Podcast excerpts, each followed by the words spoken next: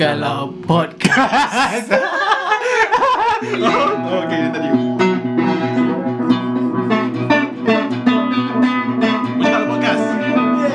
Muji Kalau Podcast. Selamat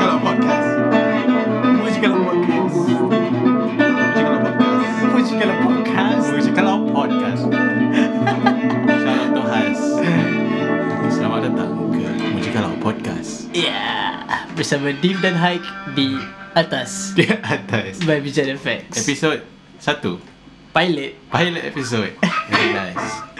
Okay, itu dia intro yang sangat mantul dan barai. Okay kan? Okay. It's a good start. Okay, sekarang kita dah outline now apa kita nak cakap. Kita apa? Kita nak start. Sebab kita memang betul-betul spontan ni kan. Kita just outline beberapa point yang kita nak cakap. Lepas tu aku rasa kita boleh start dengan kenapa kita namakan dia Muji Kalau Podcast. Sekejap, tapi before kita cakap Muji Kalau kenapa kita namakan Muji Kalau Podcast, okay. And What is Muji Kalau Podcast? Apa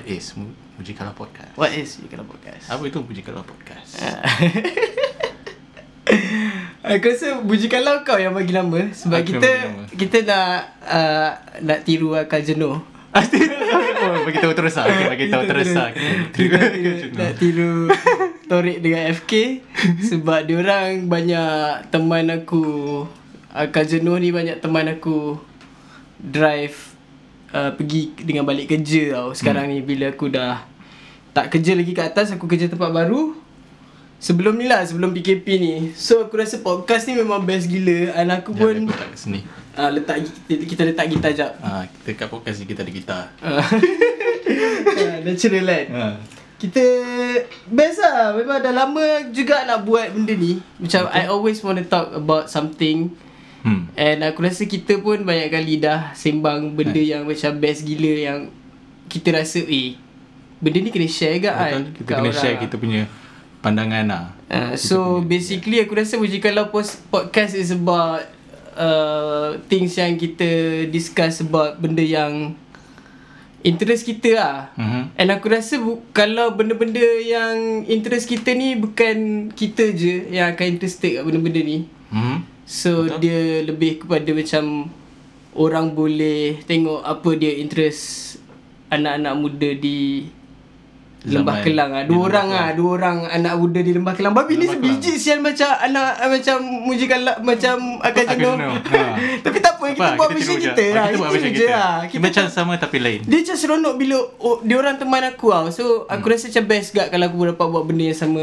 Macam mana kau cakap dia teman kau tu? Teman aku macam aku tak ada benda nak buat time drive tu. Dengar radio apa urusan. Basically radio rosak lah. So bila diorang teman aku dengan topik-topik yang best tu, aku rasa best lah. Tapi sekarang diorang tak konsisten. Maksudnya? Diorang dah lama lah. Dah berapa bulan tak ada. On off. So aku harap, sebab sekarang ni pun kita PKP. Aku rasa aku dah start dengan kau. Aku akan start dengan kau a lot. Betul. So kita pun nak buang masa kita dengan buat benda ni lah. Ya, yeah, betul. Tak ada buang masa. Kita buat something yang produktif. Untuk kill the time dengan discussing benda-benda yang bermanfaat sikit. Aku harapnya bermanfaat lah. Okay, aku rasa before kita cakap about whatever kita nak cakap dalam episod ni, kita kenalkan dulu lah. Kenalkan dulu siapa kita. So, siapa saya dan siapa anda.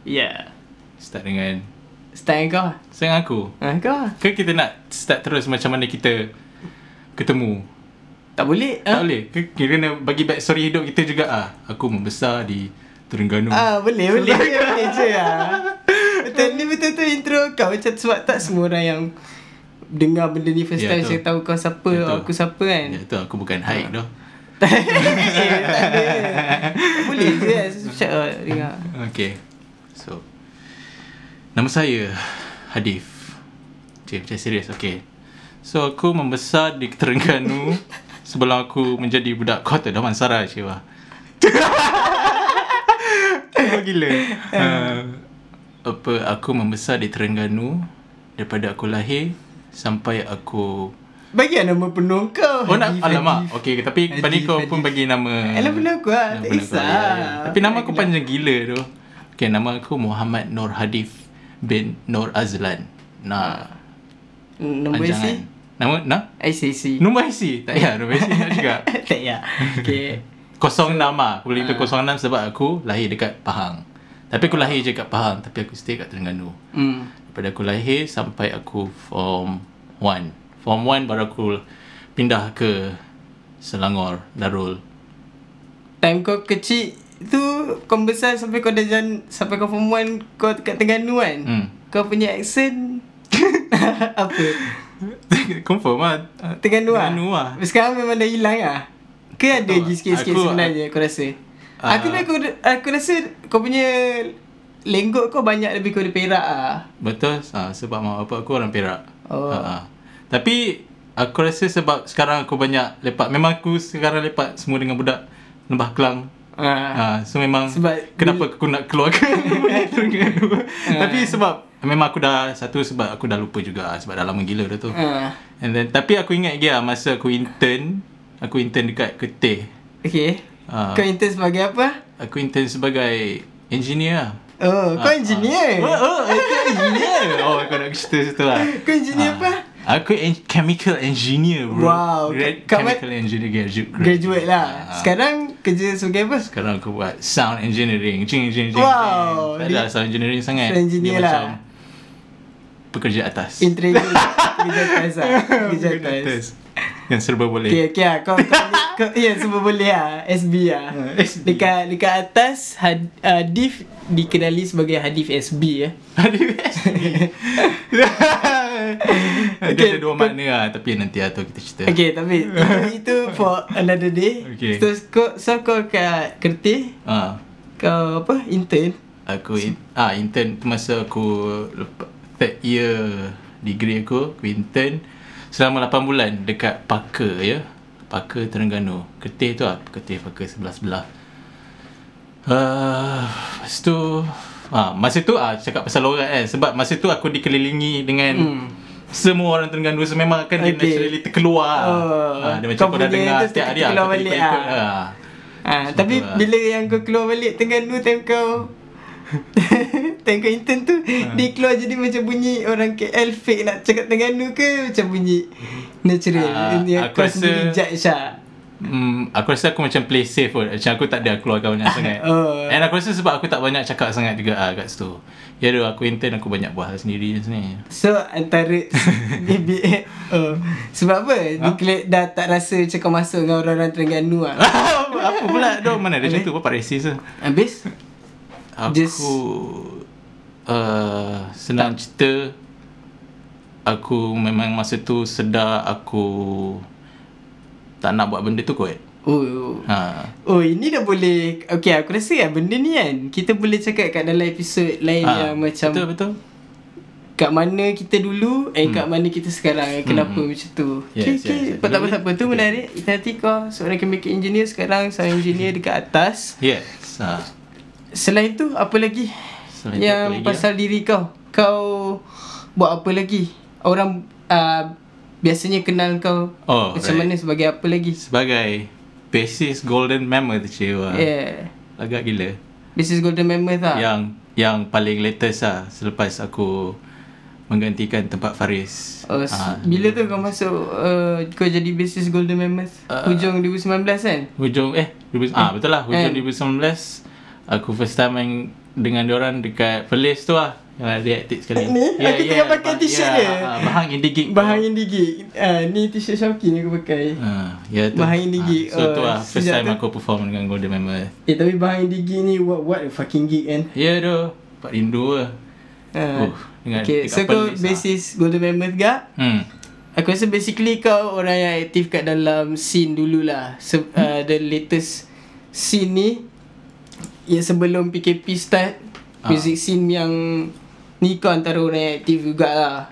Sebab aktif kau, aku rasa aku mau tu follow je kot. Aku macam biasa pergi tak, sebab kau pun ada banyak, kau buat banyak benda tau. Kau mix untuk meme, kau rakam, kau do recording service, kau pun ada band kau plan. Tapi tu macam banyak buat kerja sendiri je. Yelah, so macam aktif lah.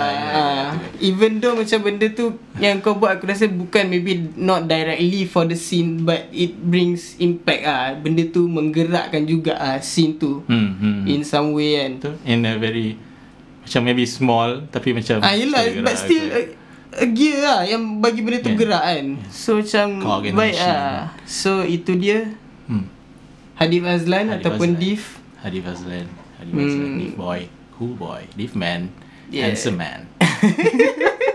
Yes, itu yang benda yang kita kena admire pasal Div Hadifi. Sebab dia punya confidence tu, aku always admire. Aku tak boleh ada that kind of confidence, sebab nanti aku punya ego boost terlalu tinggi. Wow, bahaya doh aku aku kena macam wei kan. Okay, aku rasa untuk aku sampai situ dulu. Okay, lepas tu aku kata cerita pasal kau. Lepas tu macam ni kita jumpa. Yes. Okay. Aku nama IC aku, nama surat beranak aku Muhammad Haikal bin Muhammad Nasir. Tapi kebanyakan orang yang kenal aku sebagai Haik lah. Aku lahir dan membesar di Klang. Seperti budak-budak lain kat dalam band aku, which is some of you guys might know, Hektik Haptic, bro. Kita orang born and bred kat Kelang. Tapi bapak aku orang utara, mak aku orang Johor. Diorang pun jumpa dekat KL, kat tengah-tengah, settle down kat sini. Tapi diorang settle down dekat Kelang kan. Aku rasa maybe Kelang antara tempat yang paling berdekatan dengan KL, yang paling murah kot kan. Economic yang jimat kan. So, basically aku membesar, lepas tu belajar kat luar, dah habis belajar kat sekolah tu. Aku punya tertiary education, aku patutnya belajar jadi cikgu. Tapi aku dah habis belajar tu, lepas dah jadi cikgu. Kau jadi cikgu masa kau kat USM lah 23, 2016. Kau punya intern lah. Intern aku lah. Aku jadi cikgu ni lah. Cikgu apa lah dia panggil? Cikgu pelatih tu, teacher in training. Substitute teacher. Substitute teacher. Cikgu yang Cikgu ganti. So siapa boleh jadi cikgu? Ni lah cikgu. Tolong lah tu Cikgu berlatih. I don't know, man. Cikgu takkan ala tak ni ala bifak aku tak boleh ingat. Cikgu apa? Tak kisah. Intern lah. Jadi cikgu kat sekolah menengah. Aku jadi dekat sekolah menengah SMK Bukit Gambir, Pulau Pinang. Jauh. Yes. Jauh. Kat Pulau Pinang lah. Sebab aku tak boleh keluar dari jauh sangat dari Pulau Pinang. Itu antara benda yang aku menganggap sebab kalau tak kau nak jauh lagi lah. Kalau tak aku nak, kalau boleh kat area Klang Valley lah. Kat area dekat dengan rumah family aku ke. And then kalau dekat dengan geng-geng aktif pun aku senang lah nak buat, nak aktif band kan. Sebab aku kalau boleh nak aktif secepat mungkin lah. Tapi tak dapat, so kena mengajar kat situ. Okay, tak apa, best lah mengajar budak-budak kat situ, best. Tapi aku found out mengajar sebagai cikgu sekolah menengah, especially kalau in our government punya system, education system sekarang ni, dengan environment yang kalau macam tu lah, environment cikgu-cikgu dengan administration, aku rasa benda tu tak healthy untuk aku lah. So aku macam decide untuk fuck it, aku tak nak jadi cikgu in this kind of way. Aku rasa aku faham dah, sebab aku pun cikgu sebenarnya, bekas cikgu lah. Dan aku memang nampak juga dia macam at one point tu dia macam buat kerja yang bukan sepatutnya cikgu yang buat kot, I guess. Dia tak boleh nak fokus dekat dia mengajar punya part sebab banyak, benda tu dia faham? Banyak busy dekat macam all this macam benda yang redundant yang macam macam tak penting sangat pun. Ya, macam tu lah. At one point dia macam satu masa dia kena kerja sampai malam apa semua. So macam macam tak biasa kan. But anyways, tu pun kita boleh cerita kat in the next nanti podcast tu kan. So itulah aku decide untuk tak jadi cikgu, menghampurkan agak aku rasa mesti mengecewakannya mak aku kan.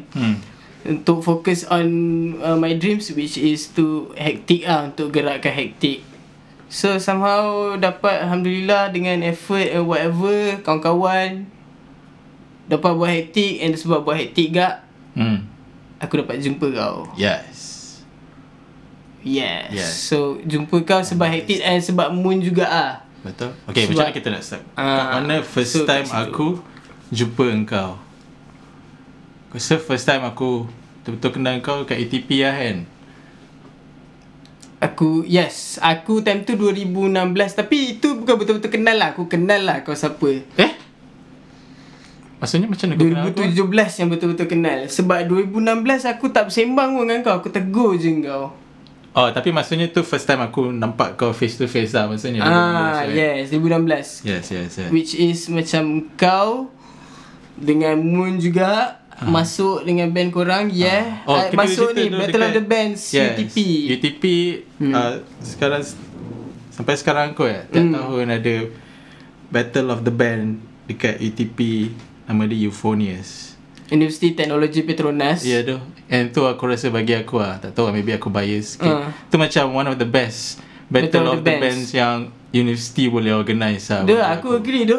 Aku rasa benda tu macam prestigious, and the way they execute benda tu in a way of macam marketing, in a way of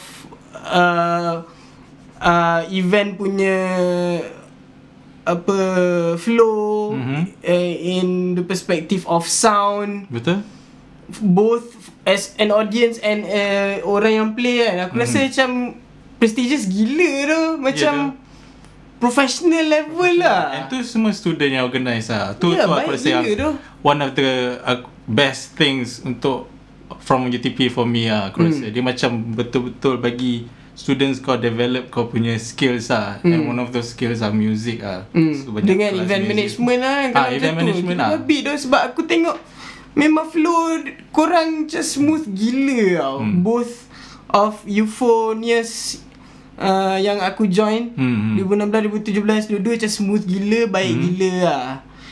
And then 2016 tu masuk lah hektik pun masuk first time time tu. Jumpa kau, aku tengok kau sebab kau masuk dengan dengan Darkhead. 2016 kau, tak lagi aku rasa. 2016 Darkhead je. Tak masuk tak masuk final. Tak masuk final. Hektik pun tak masuk final.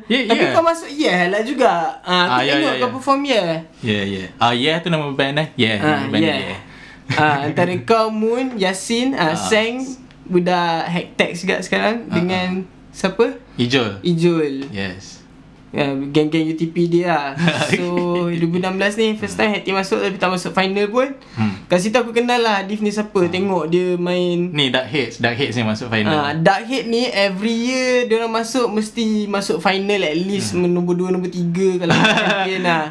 And dia gitaris untuk Dark Hits. Aku rasa aku look back and aku rasa memang betul-betul Dark Hits ni sebenarnya revolutionize Euphonious tu sebenarnya. Sebab dia punya confidence, dia betul-betul bagi macam a fresh sound aku to everybody in UTP aku. Sebab kalau ikut sebelum ni Euphonious semua dia main macam dia macam breathe fresh air lah dekat environment UTP punya music lovers ni. But kalau ikut sebelum ni dia main macam mostly Euphonious yang sebelum tu tak silap aku semua macam main, kalau nak cakap mudah, macam main lagu hotel aku macam semua prestigious punya music, macam ballad rock basically. So macam tapi lepas Dark Hit macam experimental, macam dia lagi open kat banyak genres kan. Yang masuk UFO ni. So tu Dark Hit masuk final. Actually tahun sebelum tu dia orang dah masuk tapi aku tak masuk lagi band tu. 2016 kau masuk Dark Hit tu. 2016 baru aku masuk Dark Hit. And 2017 kau masuk Darkhead lagi kan? Masuk juga. Tapi dia macam Darkhead ni macam legendary band lah kat UTP, and dia gitaris macam the fuck kan. And bila dia perform kat sebagai Yellow macam apa mamat ni rockstar gila kan. Dia ada that rockstar vibe. Apa pandangan kau terhadap aku sebelum kau betul-betul kenal? Yelah kan, okay, the time 2016 ni aku punya sebab sebab UTP stage besar gila tau. Ya, yeah, dalam UTP hall dia besar nak mampus. Stage besar gila. So macam aku mati-mati ingat kau akan pakai wireless lah. Aku tak sabar nak pakai wireless sebab Moon sebelum ni pakai wireless kan. Aku tengok dia perform. Lepas tu tapi tak lepas tu tak tahu macam tahun tu rupanya macam wireless untuk finalist je. So kalau preliminary rounds memang tak ada, dia orang tak sediakan wireless lah. Macam tu lah. Aku tak ingat benda tu. So macam dengan kabel yang aku ada tu, kabel tu tak cukup panjang tau. Nak macam dengan M dengan, sebab aku nyanyi kena kat tengah tau, tengah stage tau, tak cukup panjang. Lepas tu nasib baik kau ada kabel ni apa, Planet Waves yang panjang gila. Kau ada macam Moon berjaya pinjamkan benda tu dari kau. So aku pakai kabel kau. Aku dah damn, aku tu hutang budi dengan budak ni.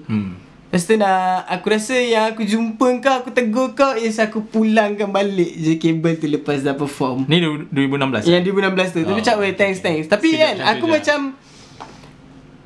aku nak pulangkan wire tu pun macam aku nak cakap kau, nak tegur lebih kan. Aku macam tak berani tau. Sebab kau ada that rockstar vibe. Oh my god. Aku rasa sebab dia kau rasa kau lebih kepada budak Kota Damansara daripada budak Terengganu, betul tak? Oish, what the fuck? Betul tak?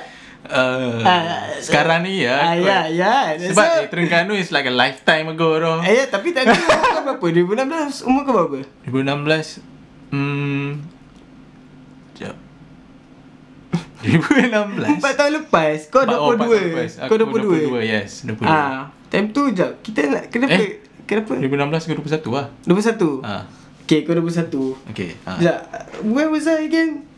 Kenapa aku tanya 2016 kau tegur aku tapi kau ada that vibe budak Kota Damansara yang macam aku membesar dekat Kelang yang memang aku rasa environment working class yang tak campur sangat dengan budak-budak yang high class.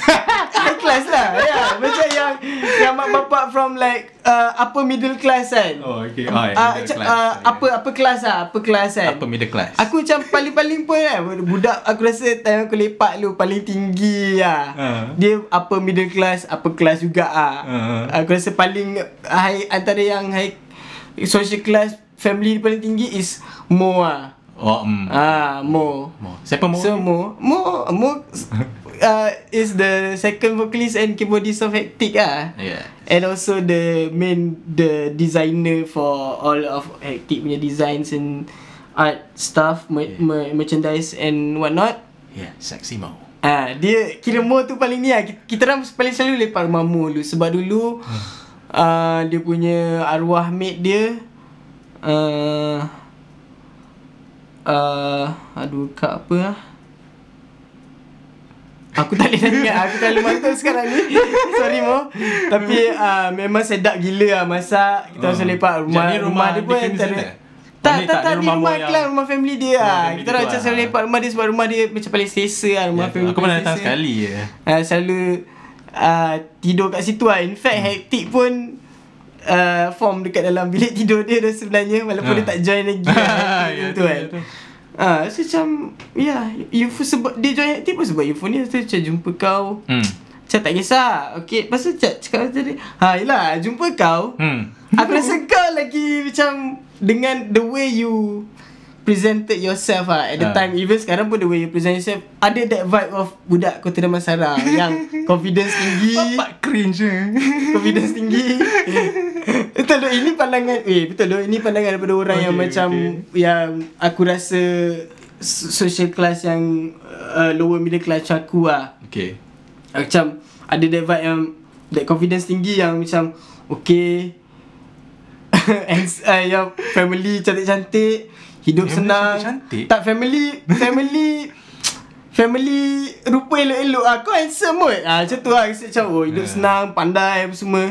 Macam bukan Bukan ni lah, bukan taraf aku lah. Aku ada that anxiety lah. Aku ada that anxiety lah. And selalu macam, ush, tak payah.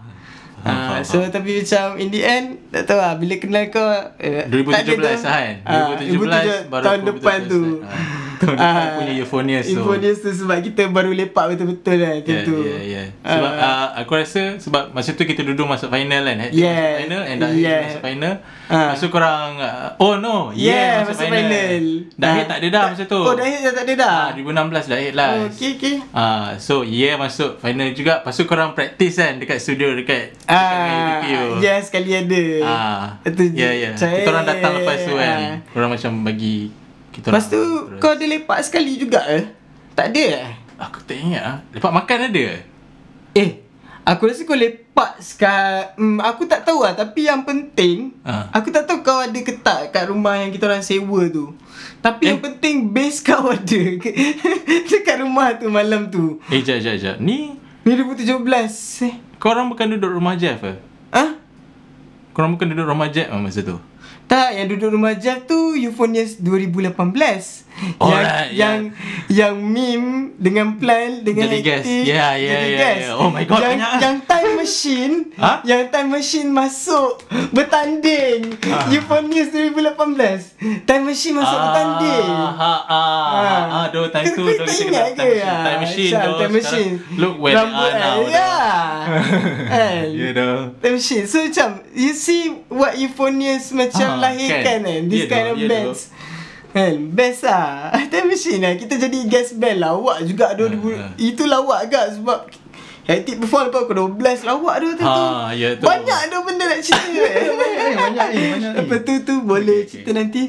So basically kita jumpa itu satu kita jumpa. Kemudian aku rasa macam benda yang lagi macam glue kan kita is lepas Hektik dah keluar EP kita orang nak cari sound engineer yang reliable. First bukan untuk band, kita tak terfikir untuk band pun, untuk nak buat yang launching tu lah, showcase tu lah. Panggil kau macam orang yang sebab macam tiba-tiba je sebab ni aku ingat ke masa tu korang buat kat Lifehack.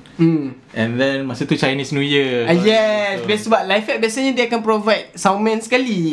Tapi tentu soundman dia cuti sebab Chinese New Year. Dan nak Chinese Year, belum Chinese New Year lagi ke dah lepas. Tapi dia cuti dia lama kan. So Lifehack boleh sewa ke tempat tapi tak ada soundman. Macam aku macam tak tahu siapa nak cari macam soundman yang tak kenal sangat, takut macam terlalu mahal lah ni. Macam aku nak ikut budget sebab ni first time nak buat show, nak buat gig kan. So panggil macam orang yang tahu, boleh reliable, macam pernah dengar, dia jaga sound okay dengan price yang boleh afford kan. So macam kau sengkau je time tu sebab kau pun sebelum tu pernah jaga untuk apa band Baldi tu? Bukan si Baldi. Bukan Baldi. Bijai. Anak Sazali. Kukira A Sazali.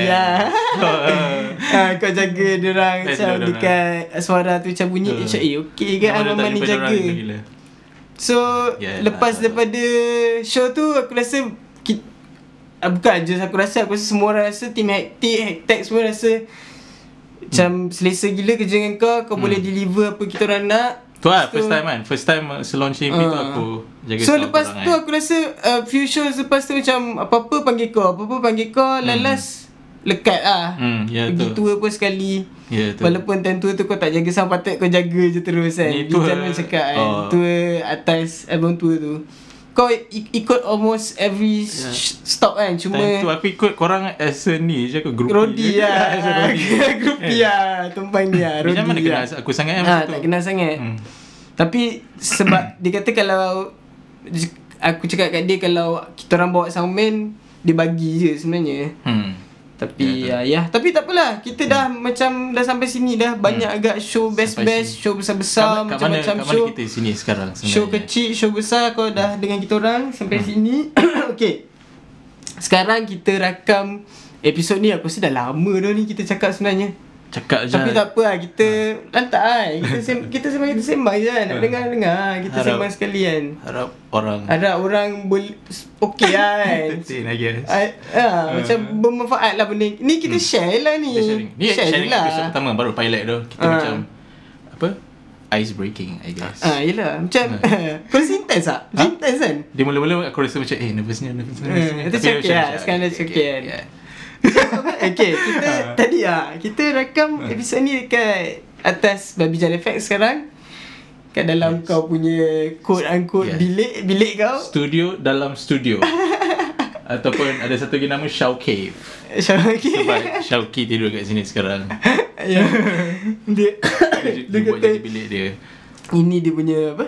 Dia punya penthouse. Penthouse, exactly. Okay, so basically studio dalam studio kat atas ni. So kalau korang pernah pergi atas, korang pernah pergi tak payahlah. Oh, tak cerita spesifik bilik yang mana. Tak ada bagi tahu. Just tahu dia sebagai bilik kau dengan atau showcase dia.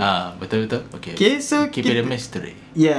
So sekarang ni kita di sini sebab kita terperangkap. Ya, tu sekarang tengah MCO 2.0 and so PKP 2.0. Korang kat sana tu lah. Hari ni kita rakam hari keempat PKP. Dah masuk kelima lah sebenarnya. Yelah, dah last reported case. Oh, tadi 4,000 dah cecah 4,000 kan. Ya doh. Oh, so tu lah korang be extra cautious and try to lock yourself inside ah. Sekarang ni we're locking ourselves inside atas, just a few of us here. Sebab radius kita orang duduk pun memang tak sampai 10 km pun dari atas. Betul. And kita orang pun rasa kalau kita orang stay kat atas ni banyak benda produktif yang kita orang boleh buat dengan facility yang ada. Betul. Which is, this is one of the things lah. Kita orang basically tidur kat sini lah sebenarnya. Well, most of them lah. Hike tidur kat sini dah for a few days. Aku baru malam ni. Nah, kau should lessen your travels juga lah untuk tu sebenarnya. Tapi, aku memang kat sini yang kat atas je lah sebenarnya. Aku pergi mana tu dekat sini dengan dekat rumah. Tapi yelah, itu aku rasa that's the reason juga kita buat podcast ni is to ni lah, to do whatever kita boleh buat lah. Something yang productive. Aku rasa macam sebelum ni kita cakap benda yang interesting tapi it's not recorded, so dia macam nanti kita pun lupa pasal benda tu. So kalau kita buat macam podcast ni, kita boleh lah macam not, benda tu dah record, so dia bukan just macam not to share with you guys, tapi macam untuk archive kita sendiri kan. That the things that we've talked about, mana tahu benda tu boleh generate future ideas yang kita boleh inspire orang lah sebenarnya. And diri sendiri we're making history. Making history. Jangan punya sangat. Tapi okay lah, it is at least our own history. In somewhat true lah sebenarnya kan. This, sebab macam kita dah record benda ni dah ada. And dia sekarang ni time apa, it's tough times right now. So macam orang boleh guna reference benda-benda so ni macam in a few years orang boleh dengar balik macam mana life kind of, in 2021 lah. Aku rasa kita pun akan cakap macam benda-benda update yang berlaku kat dunia or negara or apa-apa je yang kita rasa interesting juga in the future. Pergi apa, kita ada buat point lah apa yang kita nak cakap kan. Dah aduh. Dalam kita cakap semua. Tak payah je. Aku rasa kita tak payah cakap apa kita nak cakap apa sekarang ni. Diorang ni tapi macam aku rasa banyak je benda yang interesting yang kita boleh cakap yang orang lain pun rasa interesting. Kita boleh cakap pasal masyarakat. Ya. Kita boleh kita benda-benda viral lah. Kita nak membawa kat sini kita discuss lah. We discuss ideas apa. We discuss people, we discuss society, apa-apa music ke, macam benda baru keluar. Kita ada gitar juga sini. Apa nanti lah outro nanti. So outro dan outro ni kot macam dah lama je kan. Boleh outro kot. So itulah dia pilot episode untuk Muji Kalau Podcast. You've been awesome. Thank you lah kalau dah dengar sampai kat sini. Kalau dengar sampai sini memang dahsyat lah. We love you. Kita boleh communicate nanti. Korang boleh follow atas by Bijan FX. And also Cengkerama, CHENG. Shout out to Cengkerama. KERAMA Cengkerama dengan CH tau. Sebab Syauqi, Faris Uthman, photographer Hektik, siapa Bijan FX dengan Ash Anwar, si bassist. Dengan Nawal Elina. Dengan Nawal Elina, ya. Bijan FX dia dengan Nawal macam satu entiti lah sebenarnya. Berdaftar under Nawal, isteri dia. Buka bisnes baru Cengkerama. Sepatutnya sebelum PKP ni dah plan dah nak buat benda ni macam Cengkerama sebenarnya. Bahasa Sanskrit. Budak Cengkerama. Bahasa Sanskrit. Cepat. Kita nak end ni kita, apa kita shout out Cengkerama. Ini ada chef Cengkerama kat sini, Syauqi Syukri. Yang juga kepala Hektik. Okay, Cengkerama ni maksud dia bersantai-santai, dia dalam bahasa Sanskrit. Yes. Cerita sikit pasal Cengkerama. Seperti ni. Betul, janganlah cakap aku. Banyak ah ni betul. Tak serius. Cerita jelah, tak ada orang bunuh kat sini. Yalah, tak nak cerita apa. Cerita Cengkerama ni apa? Nama penuh kau. Nama penuh kau apa? Nama saya Syauqi Syukri. Nama penuh lah. Kita dua orang dah. Muhammad Syauqi. Oh, Muhammad Syauqi bin Muhammad Syukri. I see. Mana boleh? Tak boleh. Okey. Lepas tu? Lagi. Lahir kat mana? Lahir Sungai Petani Kedah. Cek mai tang Sungai Petani. Ni geng Torik dengan FK ni. Dia lah salah satu toke Cengkerama. So Cengkerama ni basically diorang plan nak buka macam dekat bawah atas kedai corner lot untuk memang cafe lah yang serve good food, sebab Syauqi every time datang atas bawa makanan sedap-sedap tau. So aku pun terfikir macam benda ni boleh jual loh. Kalau jual aku beli kan benda yang dia bawa tau. So diorang pun decide nak serve good food sambil kalau boleh jadi music cafe, tempat lepak-lepak lah. Tapi tiba-tiba PKP jadi sekarang. So korang boleh follow diorang sebab sekarang ni plan diorang untuk PKP is sebab tak ada dah boleh nak lepak, nak bersantai di Cengkerama, nak bercengkerama di Cengkerama. Ceng-ceng.